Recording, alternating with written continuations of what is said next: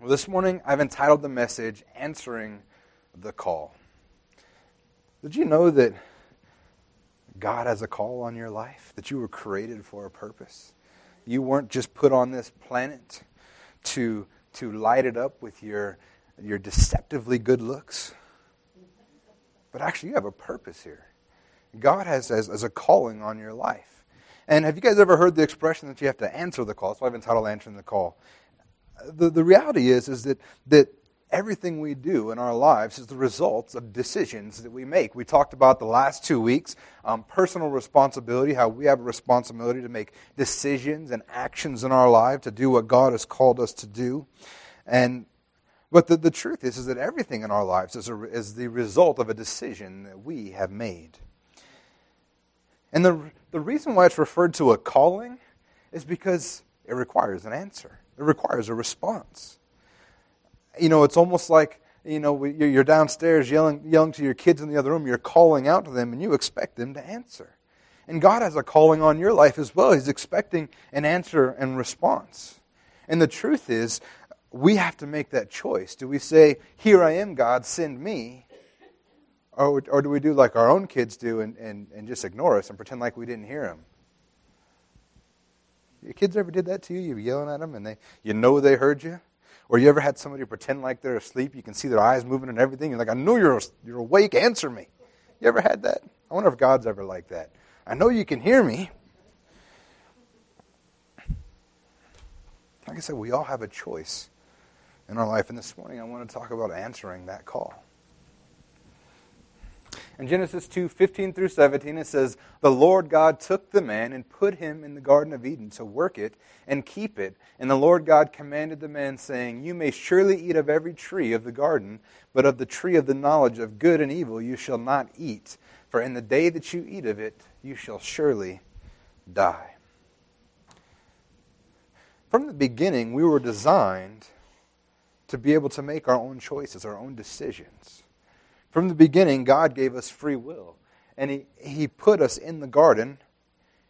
And He said, You can do anything that you want, but just don't eat from this one. I mean, this, this garden's got trees everywhere. There's fruit everywhere. Everything that you could possibly need. The only thing you can't do is eat from this one. Now, when I read this for the first time,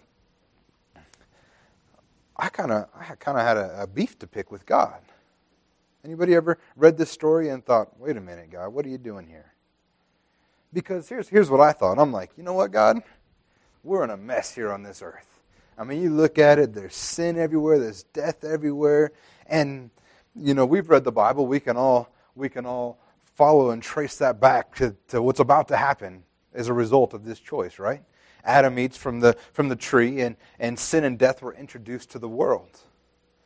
As we saw, was it a couple weeks ago, we looked at that sin and death introduced to the world, and, and now women have to put up with men as their husband. I think that was the uh, what he said there. You're stuck with us. That was your punishment.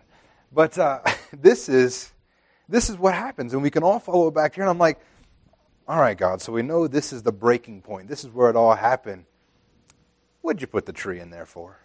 Anybody ever wondered that? How much easier would it be if there was no tree? If there was no tree, nobody eats from it, and we're all still living in the Garden of Eden. But the reality is, if there was no tree, there was no choice, there was no option. And without choice, without free will, there is no relationship. God doesn't want you to be his slave. God wants to be your friend. He wants to have a personal relationship with you. He wants to sit down and have chats with you. He wants to talk to you. He wants to be close to you. He wants to continue loving you and he wants to be loved by you. And the reality is, is if we didn't have any choices, if we didn't have any, any options, then our life would just be scripted. We would essentially be robots. How many ever really, really felt like your TV loved you? Anybody ever felt the love from their TV? What about your car? I mean, even the most comfortable car is you sit down and the arms come up around you and the warm seat. It's convenient, but it's not love. Because your cars can't love you. Your TV can't love you. Robots can't love you. You have to have a choice in the matter. And that's what God wanted with us. And that's the reason why we have the even opportunity to answer the call. Because if we didn't have the, the opportunity, the option of saying no, then it, it, was, it would be worthless to God. He wants your relationship, He wants your love. And the truth is, because of, of free will, because of this whole situation, it's true that we get to, we get to experience hurt. We get to experience pain. We experience death. All those terrible things. But do you realize that the flip side of that is, is that we also get to enjoy joy, hope, success, triumph. If our life was scripted, none of those things would be real either. Amen? So, but this is how it starts. This is, this is, the, the, this is why we even have a choice to answer our call. In Luke 1 30 through 38, it says, And the angel said to her, Do not be afraid, Mary, for you have found favor with God. And behold, you will conceive in your womb and bear a son. And you shall call his name Jesus, and he will greet you and will be called the Son of the Most High. And the Lord God will give to him the throne of his father David, and he will reign over the house of Jacob forever, and of his kingdom there will be no end. And Mary said to the angel, How will this be, since I am a virgin? And the angel answered her, The Holy Spirit will come upon you, and the power of the Most High will overshadow you. Therefore, the child to be born will be called Holy, the Son of God. And behold, your relative Elizabeth, in her old age, has also conceived a son. And this is the sixth month with her who is called barren, for nothing will be impossible with God. And Mary said, Behold, I am the servant of the Lord. Let it, me, let it be to me according to your word. And the angel departed from her. Did you know the greatest event in history? The fact that Jesus was born as a man hinged on her choice. The angel came to her and began to tell her what was going to happen. She began to, to tell her who her son was going to be. And probably like you or I, her first, her first thought is doubt. Her first thought is, is confusion. She says, Wait a minute how, is, how will this be since I'm a virgin? And just like you or I, she had those initial doubts. She didn't understand how it's going to work. Has God ever told you something and it's going to happen in your life? He's called you to something. You're like, how is that supposed to work, God? And we have those initial moments of doubt. But the difference between Mary and many people in this world is, is she quickly snapped out of that. And she says this She says, Behold, I am the servant of the Lord. Let it be to me according to your word. She basically said, God, my life is yours. Do with it what you will, whatever you want me to do.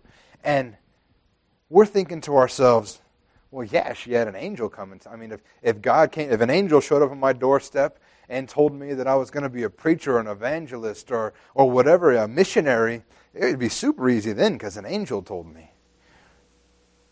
It's, it's not. I can tell you that right now. Because there's time after time of stories where God has physically spoke to people and and they're freaked out. It, it, it doesn't help. It probably makes it a little bit harder. Because the truth is, is, is today we have more revelation through the New Testament, through Jesus, through all of that, than anybody's ever had in the history of the world. These guys were stepping out in faith for something that was promised. We're stepping out in faith for something that we can already receive right now. And that's a huge difference. But she says, Behold, let me be to me according to your word. And you got to think about this little young girl girl's living in a time. I mean, a, a girl gets pregnant nowadays, and and uh, you know the doctors will, will help her get rid of it or do whatever without even telling their parents. Back then, they'll take you out in the streets and stone you. They would kill her for this. And if that didn't happen, she's still going to have to deal with with Obviously, she knows that she's not to be ashamed, but nobody else does. They're going to be pointing their fingers and staring, and, and her reputation is essentially going to be ruined until the New Testament is written and, and, and what, what has actually happened comes forth. But for the whole time, her, her reputation was ruined because of what God wanted to do in her life. What are you willing to sacrifice for what God wants to do in your life? You know, I look at this story and I'm like, this is who I want to be. I want to be the one that says, Here I am, God, send me, no matter what the consequence. I want God to use my life. And I've never, I've never uh, been in a situation where I have to love God more than I love my life. but I would like to think that I would be willing to, to, to give it up for Him. And I pray that that's who I am because that's the attitude that I want to have. I want to say, Here I am, send me no matter what's going to happen. But it's amazing to me the greatest event in history, what if Mary would have said no? Now, I don't believe that God would have just gave up. But I believe that this story would be a whole lot different than it is now. And she could have said no. And then we go on to Joseph. Here's the rest of the story in Matthew 1 18 through 21. It says, Now the birth of Jesus Christ took place in this way. When his mother Mary had been betrothed to Joseph, before they came together, she was found to be with child from the Holy Spirit. And her husband Joseph, being a just man and unwilling to put her to shame, resolved to divorce her quietly. But as he considered these things, behold, an angel of the Lord appeared to him in a dream, saying, Joseph, son of David, do not fear to take Mary as your wife, for that which is conceived in her is from the Holy Spirit. And she will bear a son, and you shall call his name Jesus, for he will save his people from their sins. That's just one side of the story. Now we have Joseph on the other side. You know, Joseph had a role to play in this as well. He was, it says that he was a, a just man. He had to raise Jesus you know, Jesus was 100% man and 100% God. I thank God that he had good parents. And they taught him the ways of God until God stepped in and, and he was responsible to God on his own. But at this time, Joseph had the same thing. The angel shows up to him and says, Yeah, I, I, realize this is tough, but now I need you to step forward. Keep your wife. Take care of her, take care of the baby, even though that all your friends are, gonna, are going to, to, to hold you in shame. And the same thing, he's going through all those things, the same internal struggles, but he decides to give it for God. And the interesting thing that I found, and, and I, I mentioned this last week, and actually we're going to spend all of next Sunday talking about this, but the angel says to him, mm, David, do not fear. He says, Do not fear. You know that one of the greatest things that'll stop you from, from walking out the walk that God wants you to walk, the greatest thing that'll stop you from, from answering your call and being who God wants you to be is fear. I was looking as I was kind of putting stuff together for next week. I've already started looking at that.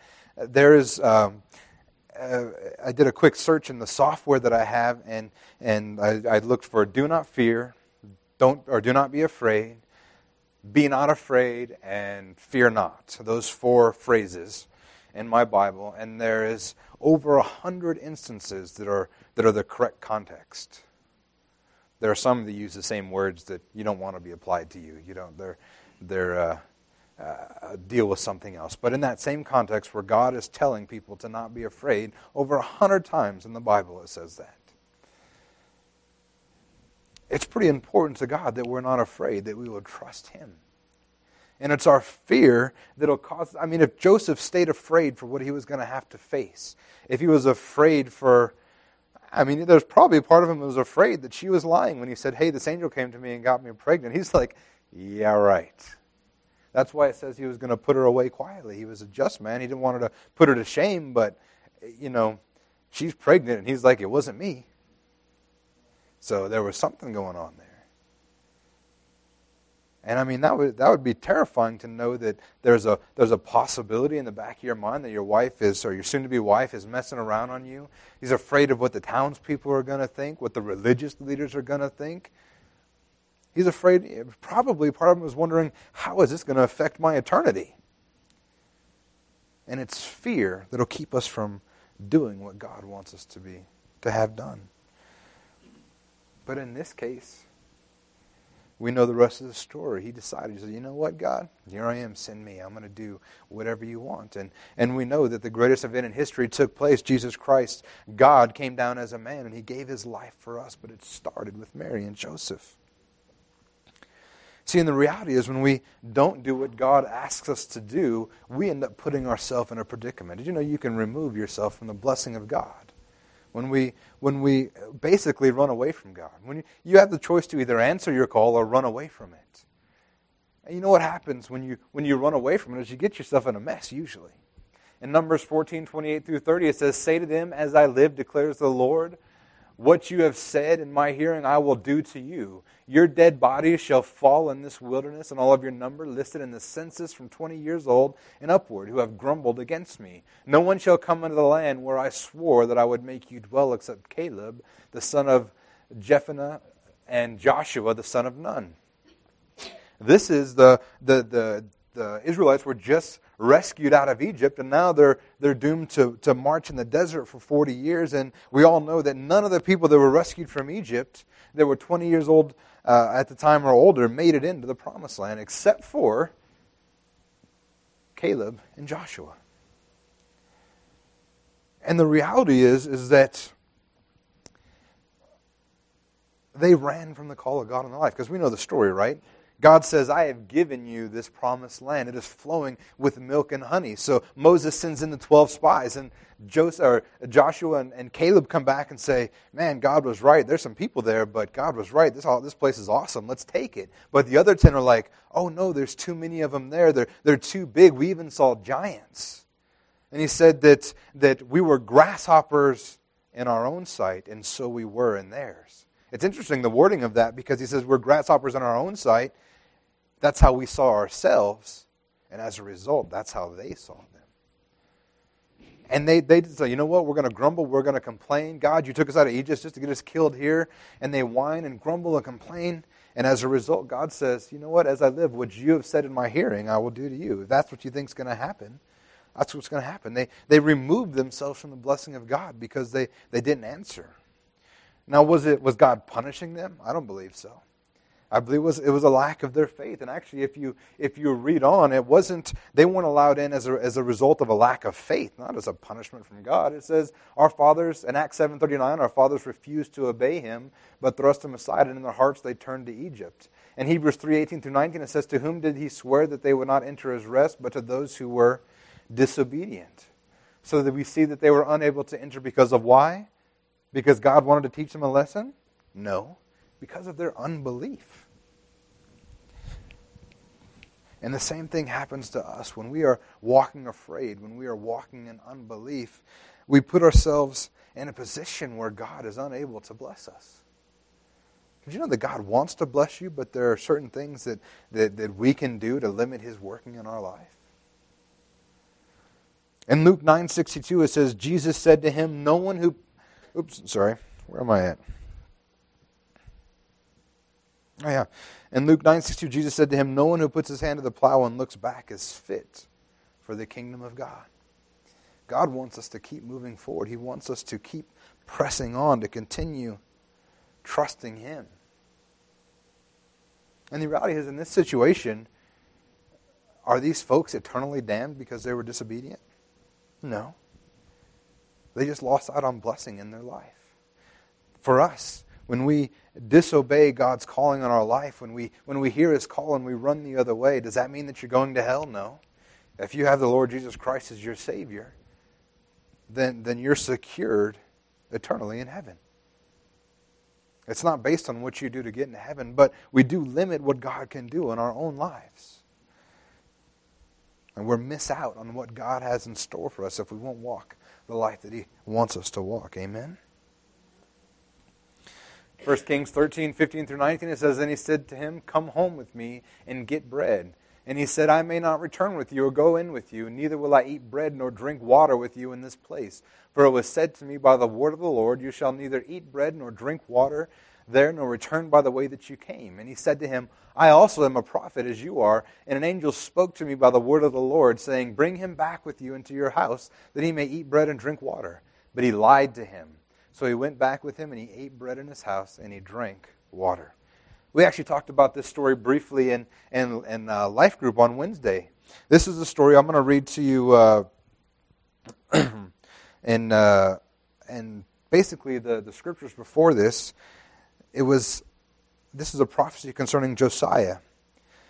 And this, this, this prophet right here goes to see Jeroboam and the prophecy says that there would be a burning of the priests at the high place of the altar, and the sign was to prove the word of the God. And the sign to prove this was the word of the, the altar cracking. So this prophet goes to Jeroboam. Jeroboam hears this prophecy. The altar cracks. he stretches out his hand at this young prophet, and all of a sudden the, the young prophet's hand shrivels up. And then the, the Jeroboam's like, hey, wait a minute, can you pray and heal this? So the prophet, the young prophet, prays, heals his hand, and, and he fixes it. He fixes his hand. But then the prophet hears a word from God in 1 Kings 13 9. And it says, For so it was commanded me by the word of the Lord, saying, You shall neither eat bread, nor drink water, nor return by the way that you came. When Jeroboam offers him food and water as a reward, he offers to take care of him for finally fixing his hand. So he heads off into the wilderness. He's going on his way back home, and this happens. This old prophet, an old retired prophet, living in the woods or on, wherever he's at on his journey home, and he says to him, Hey, Come on here and have some food and water with me. And, and the young prophet says, Wait a minute. God said for me not to stop, not to eat, not to drink, not to come by the way I came home. And instead, this prophet lies to him and says, But he lied to him and says, Oh, no, no. I heard a word from God. Go ahead and come in and, and eat from me.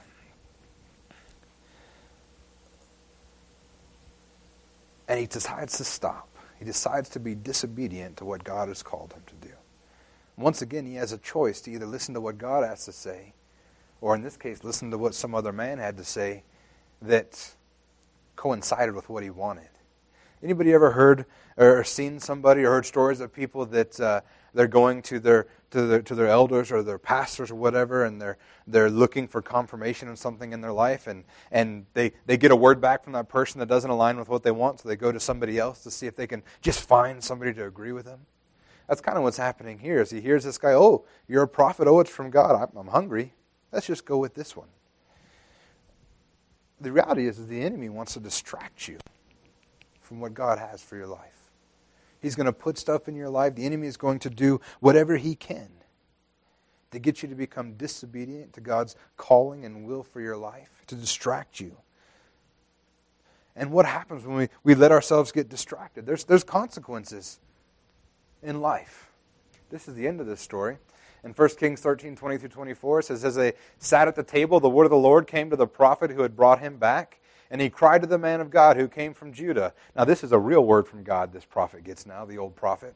And it says, And he cried to the man of God who came from Judah, Thus says the Lord, because you have disobeyed the word of the Lord, and have not kept the commandment the Lord your God commanded you, but have come back and have eaten bread and drunk water in the place of which he said to you eat no bread and drink no water, your body shall not come to the tomb of your fathers. And after he had eaten bread and drunk, he saddled the donkey for the prophet, whom he had brought back. And as he went away, a lion met him on the road and killed him, and his body was thrown into the road. And the donkey stood beside it, and the lion also stood beside the body.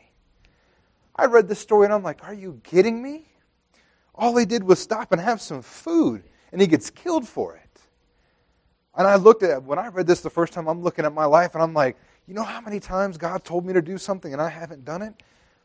And I'm like, as I walk out on the street, I open my front door, I'm looking for lions. What's, what's gonna I mean, I'm not listening to God. What's what's happening here? And it's because I misunderstood actually what happened here. I finally went to my pastor and I'm like, I'm like, Pastor Mike, I don't understand this. I mean, you've been teaching me that, that Jesus has died for my sins, and that I'm forgiven, and that there's no punishment left to be had, but then you're teaching on a message like this, and this kind of seems like punishment. And this is when I learned there was a difference between punishment and consequences. That's why I've titled this slide Consequences. You see how clever I am? So, there's a difference between consequences and punishment. And the easiest way to look at this is you tell your kids not to go play in the interstate. That's wise, right? Don't go run around in the interstate. And if your kid does that and he gets hit by a vehicle, was that your will for his punishment? Were you, were you thinking, well, that'll show him that was his punishment for playing in the street? No. But that was the consequence of playing in the street. There's a difference between consequences and punishments. I believe 100% that if somebody murders somebody but then gives their life to Jesus Christ, that they will be completely forgiven. They will be completely redeemed. They will go to heaven if that's if they truly repented and they received Christ. It doesn't matter what they did. But I also believe that they may spend the rest of their life in prison as a consequence of their actions. You guys see the difference? And the reality is, is I hope that I never face a consequence for being disobedient that causes me to get eaten by a lion. But the truth is, is when we're not walking where God has called us to walk, to do the things that we've called us to do, then stuff in our life is not going to be as God intended them to be. I looked at this one, I'm like, man, all he did was eat. Why did he get eaten by a lion? You know what? If he wouldn't have stopped and stayed the night with that prophet who lied to him, if he wouldn't have stopped and had that, he would have walked home either a different way or even if he'd walked the same way, the lion was probably not waiting there 24, 48 hours for him to show up. He would have walked by that part, there'd have been no lion there, he would have made it home. It was a consequence of his action, not a punishment. We see that in other places as well. You guys remember Jonah running from God, right? Jonah 1 1 through 3 says, Now the word of the Lord came to Jonah, the son of Amittai, saying, Arise, go to Nineveh, the great city, and call out against it, for the evil has come up before me. But Jonah rose to flee Tarshish from the presence of the Lord. And he went down to Joppa and found a ship going to Tarshish. So he paid the fare and went down into it to go with him to Tarshish, away from the presence of the Lord. Anybody ever, God ever told you to do something you didn't want to do, so you figured you'd just run instead? That's what happened to Jonah. Jonah is kind of ticked off. Basically, he said, "I want you to go to Nineveh." You guys know that Nineveh was a was uh, not an uh, Israelite city. There was no no Jews there. This was a uh, uh, what's the word I'm thinking of? I'm going blank. Not Samaritan, uh, uh, Gentile city. This is a Gentile city. They're not Jews. They don't worship God. They don't do any of that stuff. And God says, Jonah, I want you to go preach to these people. And Jonah's a little upset. He's like, but they're not even your people. Why do I want to do that? So he, he, you know, he was the most successful prophet in the New Testament. Everybody in Nineveh gets saved because he shows up there. And he didn't even want to go. And he decides to run away from God. And then in Jonah 3, 3 through 5, it says, So Jonah arose and went to Nineveh according to the word of the Lord. Now Nineveh was an exceedingly great city, three days' journey in breadth. And Jonah began to go into the city, going a day's journey. And he called out, Yet forty days, and Nineveh shall be overthrown. overthrown. And the people of Nineveh believed God, and they called for a fast and put on sackcloth, sackcloth from the greatest of them to the least of them. The entire city of Nineveh gets saved because, because he's finally obedient. But you guys know what happens when he's not obedient, right? He gets on a ship, he's trying to run away from God, and all of a sudden, a storm comes through. And now, when I first heard that too, I, I like that seems weird. God's you know, hurling tornadoes and hurricanes at him because he's not listening. But the reality is, is that when we when we run away from God, we remove ourselves from His blessing and His protection. He wants to work in your life, but if you'll run from Him, then He can't.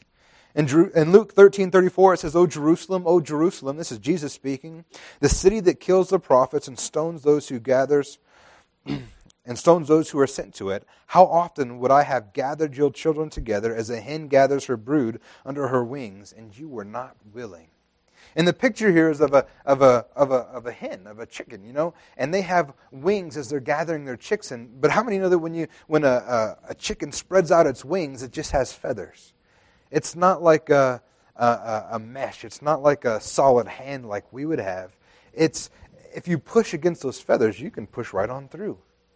And that's the picture as God is, is trying to gather them in, but they're pressing through, they're running away, and no matter how hard he's trying to bring them in, they keep running away. And they keep pressing through.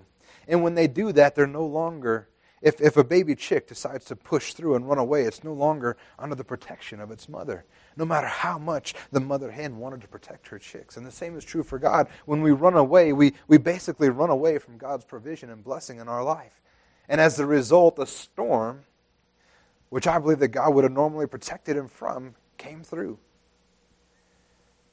And finally, he realizes it's him. They throw him overboard. He gets swallowed by a whale, which can't be good.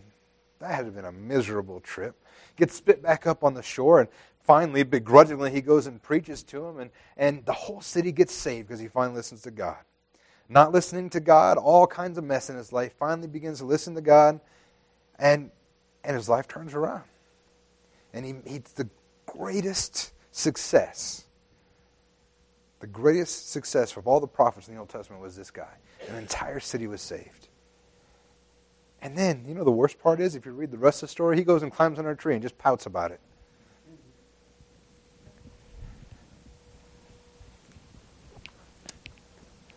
You know, the other great thing about this story that I like is that even after he disobeyed, even after he ran as hard as he could, he was able to turn it around. And the same goes for us. Maybe right now you're listening to this and you're, the Holy Spirit is, is convicting you a little bit and you're looking in some areas in your life that are, are, are saying, you know what, I need to turn this around. I need to be obedient to God in this area of my life. But on the other hand, you got a devil that's sitting there going, Nope, you were disobedient. It's too late. You've already screwed up. God doesn't want anything to do with you. But the reality is, that's, that's the enemy speaking. That's condemnation. When the Holy Spirit touches you, He's letting you know, you know what? There is a way out. Repent. You guys know what, you guys know what repent actually means, right? It's an about face. It just means stop looking at whatever you're looking at and look at God. That's all repenting is. Turn your back to whatever it is that's, that's guiding your life and turn your, turn, turn your face back to God. And that's the difference between condemnation that says that you screwed up, it's too late. But when the, when the Holy Spirit convicts you, says, you know what, just turn around, let's get going the right way. And just like with Jonah, who ran away farther and faster than anybody I can think of at the moment in the, New, in the Old Testament, he also turned around and was used greater than any other prophet for God to save an entire city, and not even a city of Jews, but a city of Gentiles. Turned and gave their life to God. Amen? Did you know Jesus had a choice too? In Luke 22, 41 through 42, it says, And he withdrew from them about a stone's throw and knelt down and prayed, saying, Father, if you are willing, remove this cup from me. Nevertheless, not my will, but yours be done. You see, Jesus had a choice as well. Jesus was 100% God, but he was 100% man. He had the same thoughts, he had the same will, he had the same emotions. All of those things that we have, Jesus had. Philippians 2 7 through 8 says, But he emptied himself by taking the form of a servant, being born in the likeness of man, and being found in human form, he humbled himself by becoming obedient to the point of death, even death on a cross. It says he was born in the likeness of man and being found in human form. In Hebrews, it says we don't have a high priest who can't sympathize with us because he dealt with everything. It says that he was tempted in every way man was tempted. He dealt with every single emotion, every hurt, every, everything that we deal with, Jesus had to deal with. That's what made him the perfect sacrifice. If he was just God, he couldn't have died for us. But he was 100% man. He was just like us. And we see a brief look, a brief moment into Jesus' psyche when he says, he says he knelt down and prayed, Father, if you are willing, remove this cup from me. Not only did Jesus have a choice, it sounds like he didn't want to do it. And I can't blame him. He knew what was coming. But his answer, his response after that is, Nevertheless, not my will, but yours be done. Even Jesus had a choice.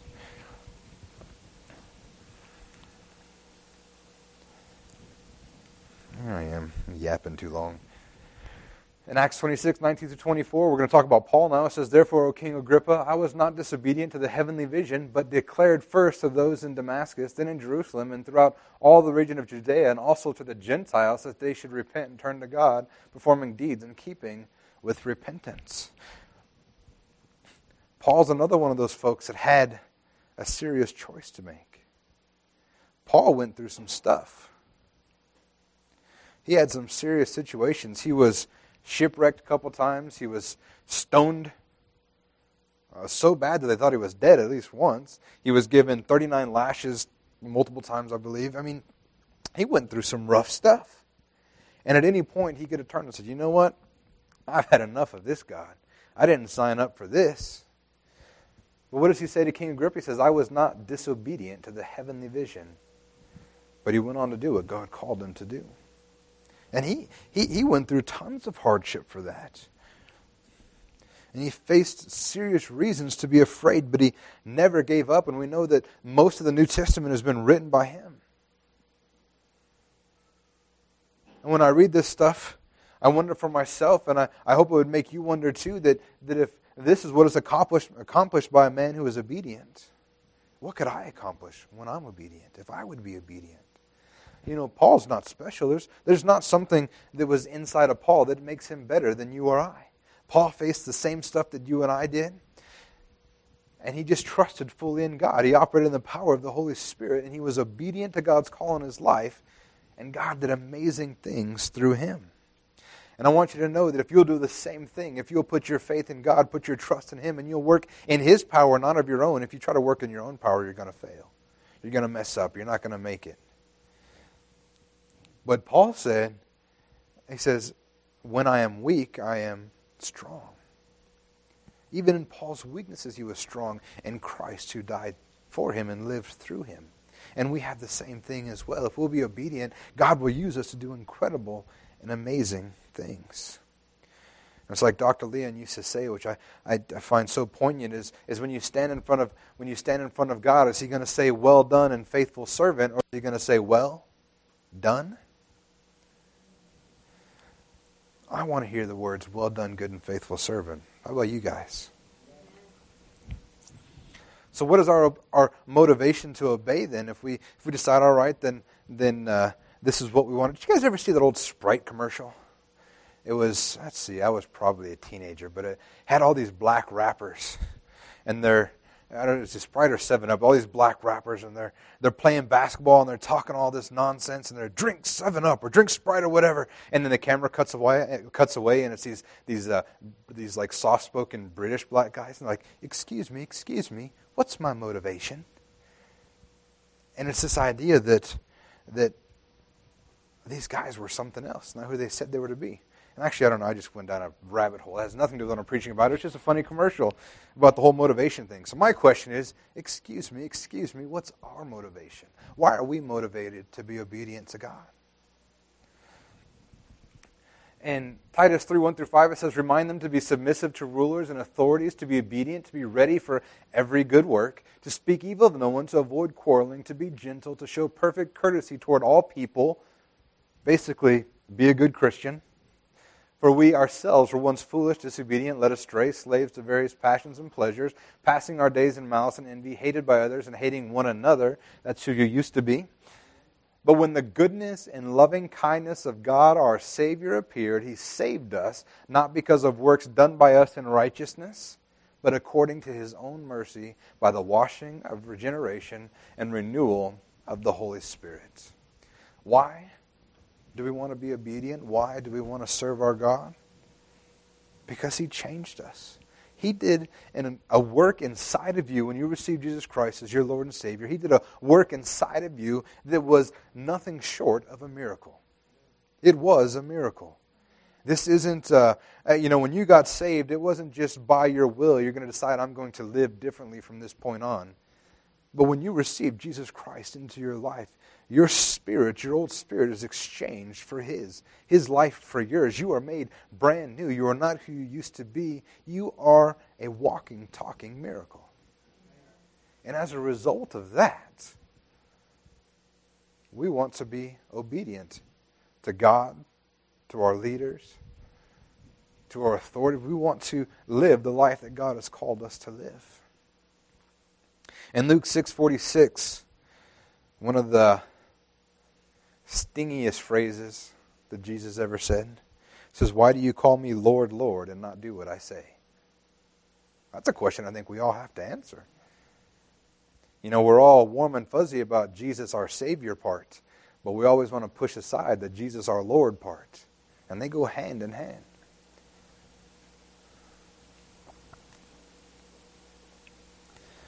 The truth is, is that He gave us everything.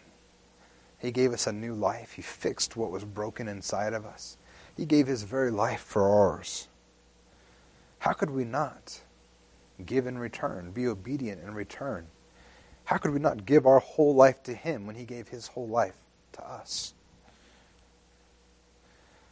And the funny thing is, I think in some ways we become jaded of it because every, almost every person that I know, that if I were to give them something, if I were to give them a gift, there's that part of you that wants to repay that in some way. You want to give something in return. Even people that I work with that aren't saved. You know, we'll go to the to Circle K and and one week we'll go in there and we're getting our coffee and I'll go ahead and buy coffee for everybody.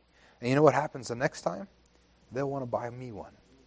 It's a natural response because we are all made in the image of God. Even those who aren't saved, that's that's an inbuilt part of our character to want to do those things.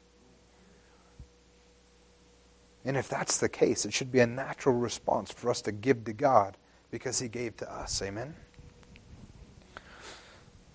In Matthew 28 18 through 20, this is the Great Commission. You guys all know the Great Commission, right?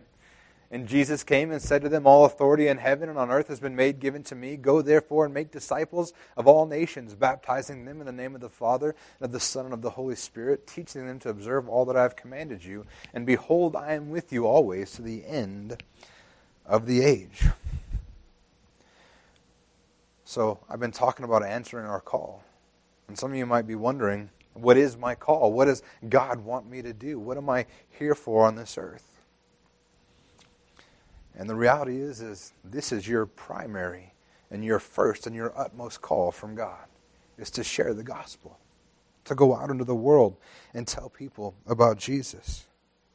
The truth is, we all have many different callings in this in this room. Some of you are called to be uh, hospitable to people, to have that gift of hospitality and invite people in your home. Some of you are called to to do worship. Some of us are called to be pastors and evangelists and teachers and preachers. We're all called to do different things, but Christ is at the center of all of them. Because without Christ, there's, there's no need for, for worship leaders, there's no need for pastors, there's no need for any of this. If Christ isn't, isn't our center, what's the point? So this is your first and foremost calling is to share Christ and keep him at the center of it. His love at the center of it, to be examples of His love in everything that we do. Amen?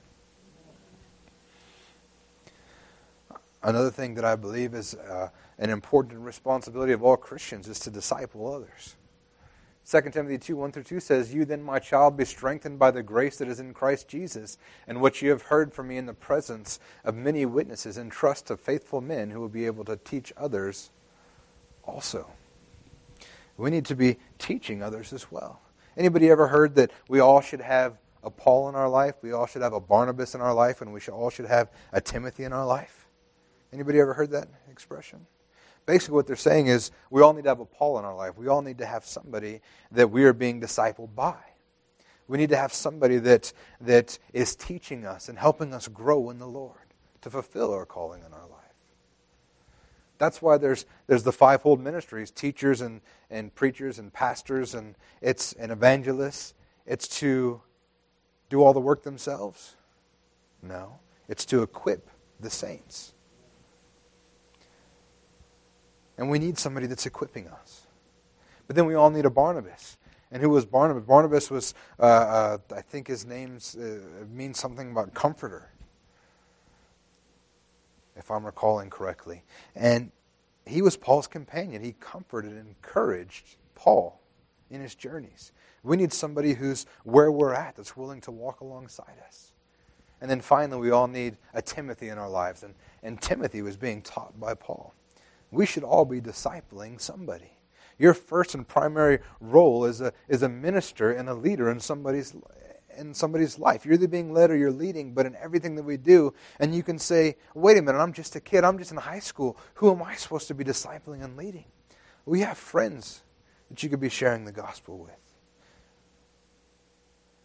Or some of us go, I've only been a Christian for a couple years and I, I don't know all that much.